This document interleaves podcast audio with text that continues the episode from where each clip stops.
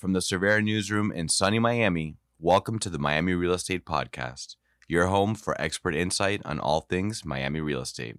I'm your host, Omar DeWint. Let's get started.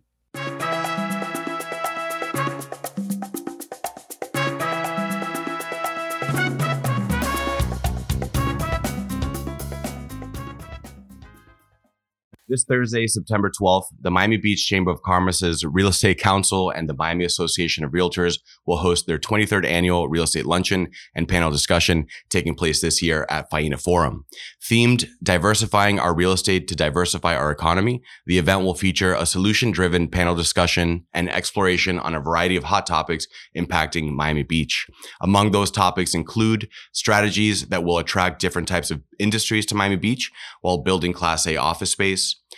cultivating incubators as well as co-working spaces, and developing different housing types to keep our workforce on Miami Beach while reducing traffic. In general, the conversation will include ways Miami Beach can use its real estate in creating a more diverse economy. And at the helm of that conversation is Susan Askew, founder and editor of RE Miami Beach, and my guest on today's show.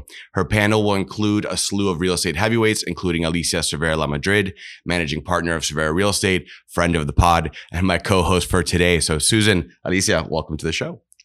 Thank you. Hi, Omar. Thanks for having us. Hello. I'm excited to have you here for this special Miami Real Estate Podcast preview of the 23rd annual luncheon, uh, as I mentioned, taking place this Thursday. Uh, so, what we want to do is give our listeners a little overview of what they can expect, and especially those uh, real estate professionals working in and around Miami Beach, an idea of what they can expect at the event. So, um, Susan, just to jump right into it, if you could please uh, give us an idea of um, sort of, I know one of the main topics you mentioned is the overlying question of what does Miami Beach want to be? So could you please sort of expand on that and, and sort of give us a little color there? Sure. There's been a little bit of maybe um, an identity crisis in Miami Beach recently. Uh, we've been a tourist destination. We have been a destination for second homeowners.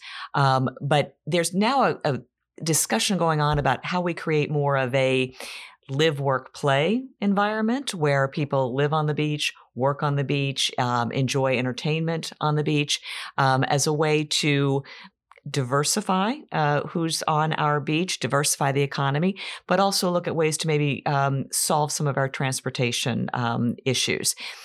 The thing that we, we're grappling with is what's happening across the bridge in, in Miami and competition um, that is diverting people um, away from Miami Beach that we haven't seen before. And that's creating uh, certainly some tensions within the economy.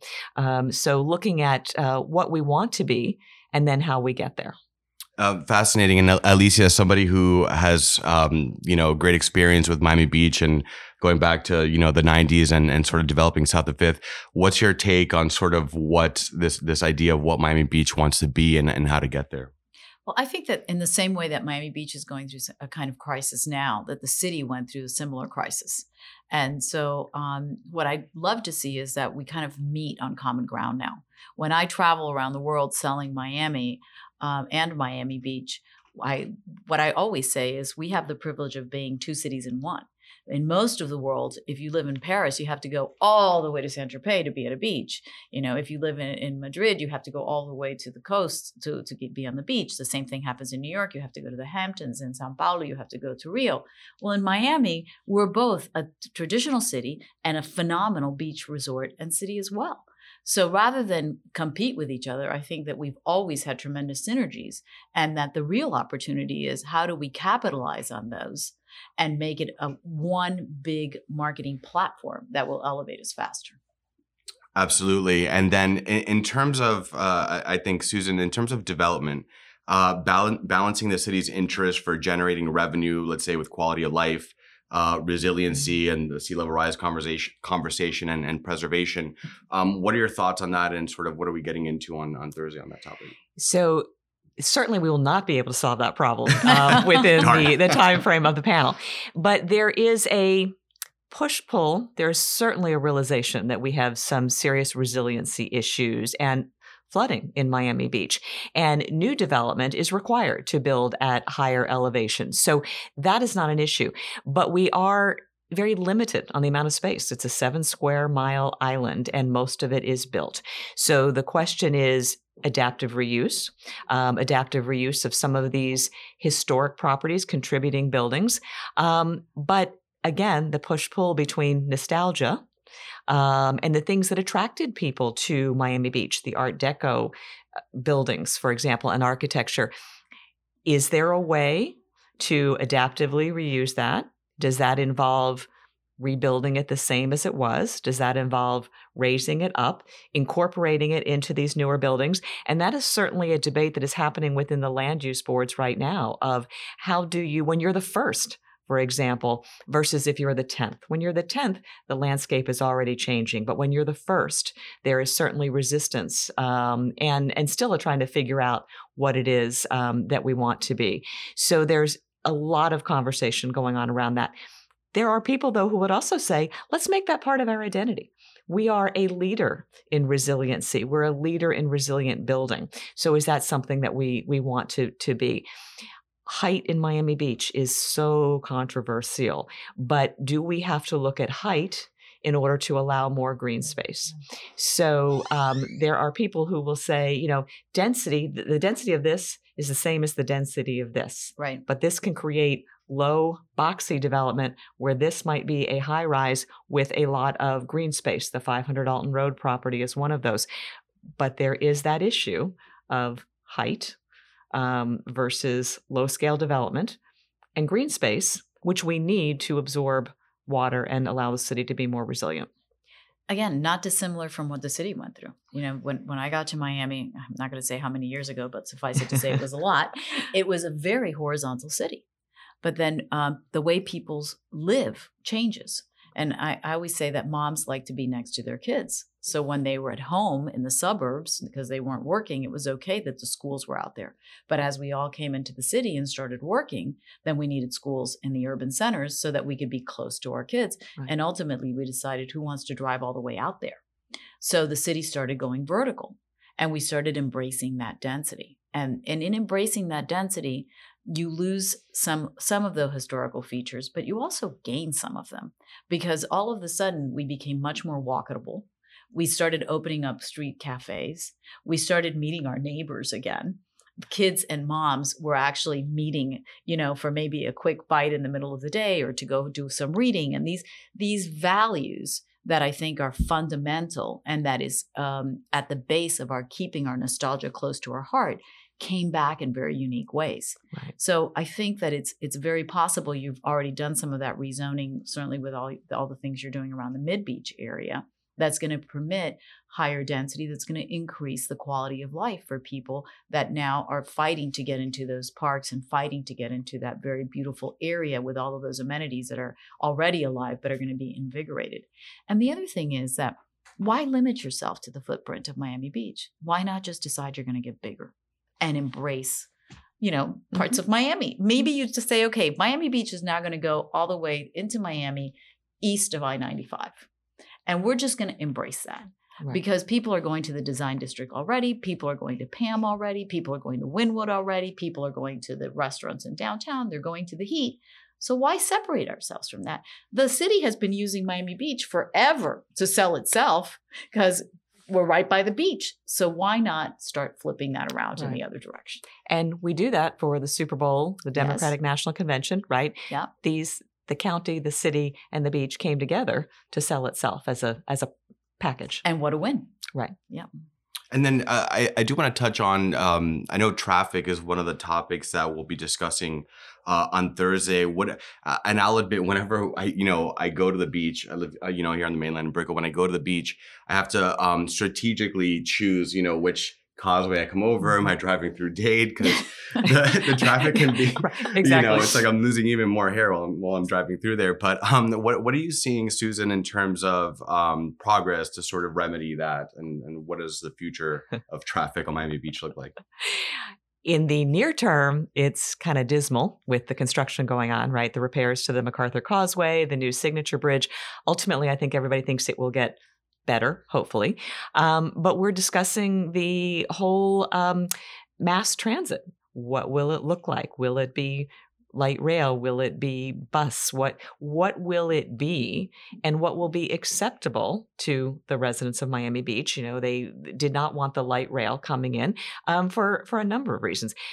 Also, the location of it. You know, there's been a focus on the MacArthur Causeway and the beach. You know, residents will say the Julia Tuttle is far more trafficked, and you have people coming into work, but then people who are just taking a left hand turn Right. and they're heading north out of the city of Miami Beach. That traffic is also impacting uh, the city. So how do we get there? And you know, I think Alicia has a little bit of a history with this. This is I'm fairly new, five year full time resident, um, but I think we were talking earlier about the. This has been a long time coming, and we're not here yet. It has been. And I think that the Julia Tuttle has become much more viable 20 years later, you know, Right.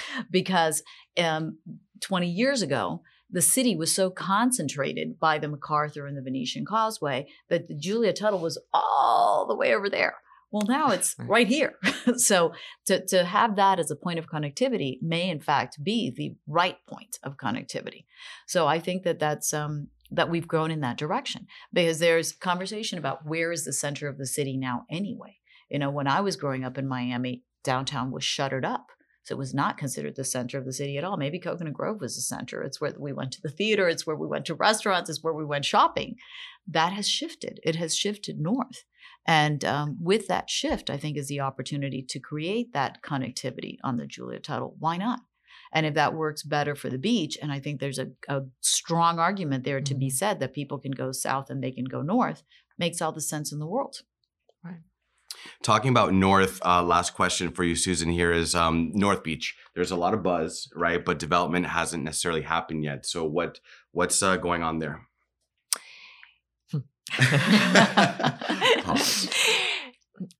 North Beach has a lot of hope, a lot of potential. There have been a number of new zoning initiatives to try to create the town center. Some of this is the little chicken and the egg. Um, you know, Sylvia Coltrane, her hotel project was approved several years ago, and she's had difficulty attracting a hotel flag because nothing else is happening around it yet. So you're taking a leap of faith in coming into into, into North Beach. Um, there is also a debate over short-term rentals, and it is an area where short-term rentals are permitted. So getting projects approved even though the zoning has been approved, if you want to do things like co living, which is a brand new concept in the city of Miami Beach, not in the city of Miami. It has been very successfully implemented here in, in the city of Miami. But there is a fear that the co living arrangements, instead of becoming a place where maybe millennials will come in for a year, it maybe become a daily rental and more like a hotel. The people who are in favor of co living will tell you that zoning has existed there for a long time Mhm. and no one has come in and built a hotel. Right. So again, there's this push pull, and somebody's got to get a shovel in the ground and get something built. And I don't know when that will happen, but that's one of the things we'll talk about on the panel with one of the larger landowners in town center. Excellent. So, um, once again, ladies and gentlemen, you're listening to the Miami Real Estate Podcast. This is a special preview of Thursday's 23rd annual real estate luncheon, right? Uh, presented by the Miami Beach uh, Chamber of Commerce's Real Estate Council and the Miami Association of Realtors. Uh, this is Susan Askew, the author of and founder of RE Miami Beach. So, if you want to read uh, more about all the exciting things happening on uh, Miami Beach, we'll include a link to your show notes. Um, Alicia, thank you for being here as well, managing partner of Cervera Real Estate. You'll be on the panel with, as you mentioned, Matisse Cohen, principal of Kahuna Properties, if I'm pronouncing that correctly, and Rory Greenberg, real estate developer and owners uh, rep of RB Green Company. So you mentioned it's an interactive uh, discussion, right, on, on Thursday. There, there So- will be. And also Michael Shvo, uh, who is uh, doing his first project in Miami Beach, the Raleigh Hotel, um, beloved Raleigh Hotel, and a couple of of, the other uh, hotels um, adjacent to it that he's just recently purchased. And um, it will be interactive. So I'll ask questions. But what will be really fun is to see the dialogue amongst the members of the panel as well. Absolutely. And so um, for our listeners out there, it's uh, remind me the time and the details for those. It is interested. 11 to 1 at the Faena Forum. Um, lunch starts at noon. Panel gets underway about 12:30. Um, we'll do about a half an hour at the panel. 10, 15 minutes Q&A from the audience and we'll have you out of there by 1.30. Amazing. So great networking, great networking, great insights, uh, great conversation. If you want to get a special discount for the event, you can email events at miamibeachchamber.com. Mention you're a Miami Real Estate Podcast listener. Danny will get you a special rate. So from here in Miami, where the future is always bright, we'll see you guys next time. Thank you. Thank Omar. you. Thank you, Susan.